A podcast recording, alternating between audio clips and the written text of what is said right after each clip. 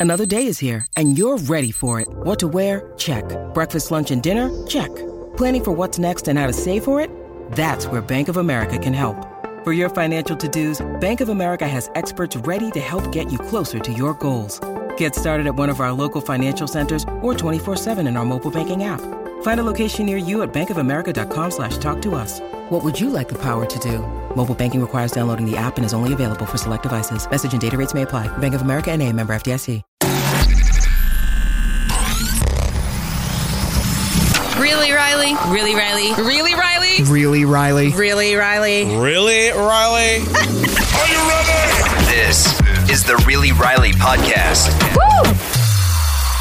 Welcome back to Really Riley, y'all. I think this little quick Riley's Fave 5 podcast is going to be one of my absolute favorite ever.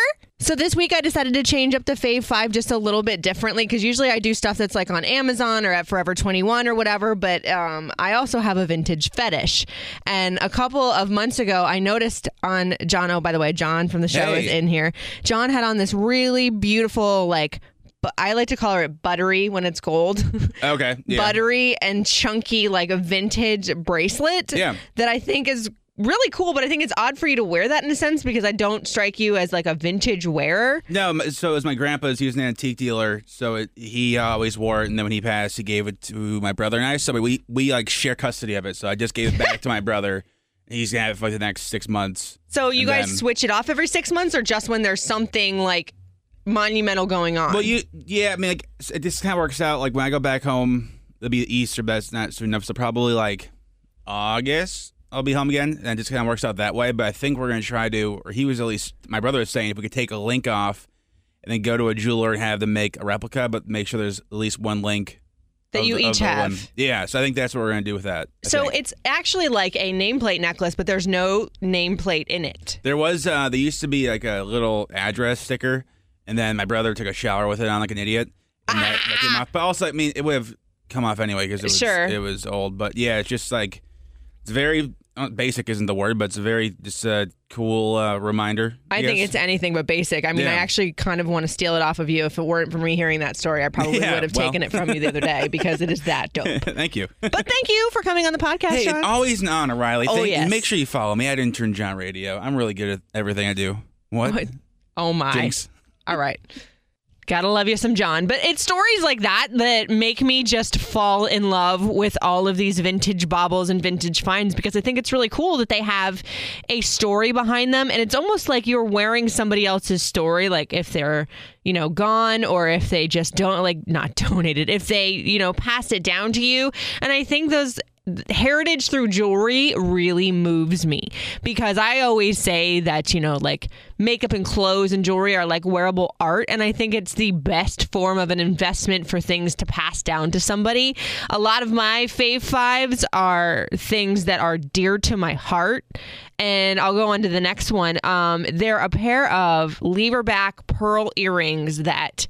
They do not make this clasp anymore. The pearls are super creamy, super glossy. I sound like I'm describing like porn or food, but they're so beautiful and they are old. Uh, my sister is four years older than me. She's 42, and she has a picture wearing them when she was about six months old. So they're at least 40 years old, and I don't even really wear them, and I feel like I should. This as the same thing with a lot of my vintage baubles is that I'm afraid that they're going to break, but I really do feel like I should bust out with them and start wearing them because I want to be able to live the story that lives within the jewelry. If that doesn't sound creepy at all. So, next on the list of my fave five is one of my all time favorite vintage pieces I have.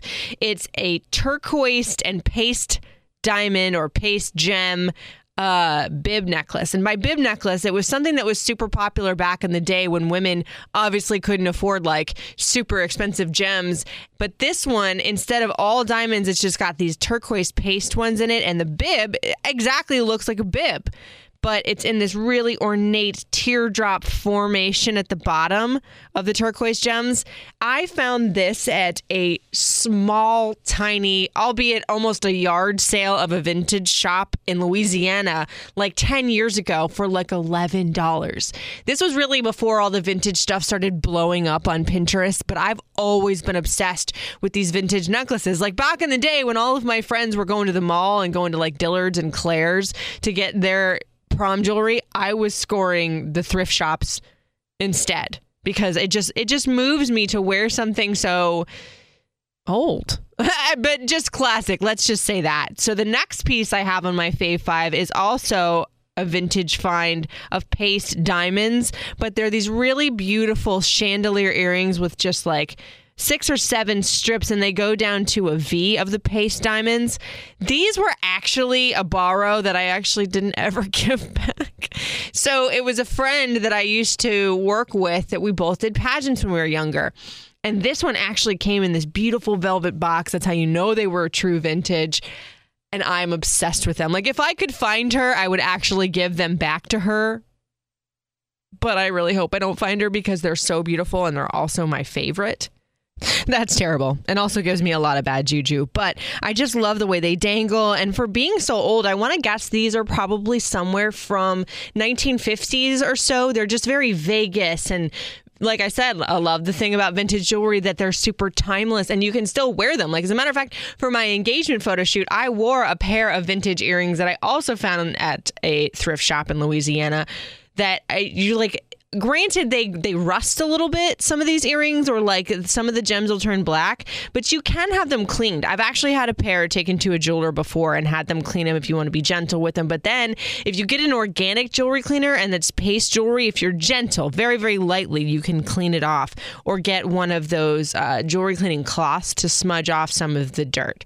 But i also kind of love it when they turn a little bit because it just gives it more of that vintage sizzle or something like that so, last but never least on my fave fives is my engagement ring because what the hell kind of a vintage podcast would it be if I didn't include my most favorite piece of jewelry of all time in this life and the next? So, my stone is from the 1930s, late 20s to early 1930s, and it's called the transitional cut diamond. So, back in the day, diamonds were cut mostly exclusively by hand and the facets were chunkier in the old mine cuts the old euros. So their light was actually made to reflect that of candlelight because way back in the day they didn't have you know lasers to cut them and also you weren't trying to reflect you know anything but daylight and or candlelight candlelight because that's all they had. So mine the transitional cut is a little bit of a mixture. It's like halfway between the more modern cuts that we use today and halfway between the old euro cuts and the facets of it just are fire so the actual setting of my ring is updated and new. I think it was made um, this year, but I'm not sure by Lucy Campbell. She's a London designer, which also freaks like makes me like freak out with joy because I just love the idea of something coming from far away and also being vintage. Like it is. He did good. Let's just say that. It's my favorite thing ever. And we actually got it from a dealer. Um, we found her on Etsy, but she has a store in Chicago and she specializes in vintage gems. And the beautiful thing about vintage gems is their color shows up nicer or whiter than newer stones do. Like, for example, my color grade in my diamond is a JK. Some people could say, oh my God, that could show up a little yellow, but they call it facing up white. So basically, when you're holding your hand out for yourself or you're holding it down for somebody else to see, if you're looking down at the stone, you're not going to see any inflection of a yellowish or warmer color. You know, if you hold it at certain lights or hold it in certain places in the room, you might see a little flash of it. But antique gems hold their color better than newer gems. So if you're looking for a bigger stone, which obviously is what I like, that's a great way to go with vintage stuff. And side note, all the pictures of these items are up on my Instagram. And as well as that, they're going to be up on my blog at thekaneshow.com. Just look for the Riley link. But that concludes my podcast of my vintage loves. But if you want to hear um, some more info about the stuff that I have gotten vintage or where I find it, or if I can help you decipher if you want to buy something that's vintage, whether it's worth it or not, I'm hoping to kind of delve into that little side hustle. So please indulge me. Hit me up on social at Riley Couture. That's Instagram, Facebook, and Twitter. And then Snapchat is at Radio Rican. Y'all, I hope you enjoyed this one. And I really hope you have a great Friday. I will talk to y'all next week. It's really Riley.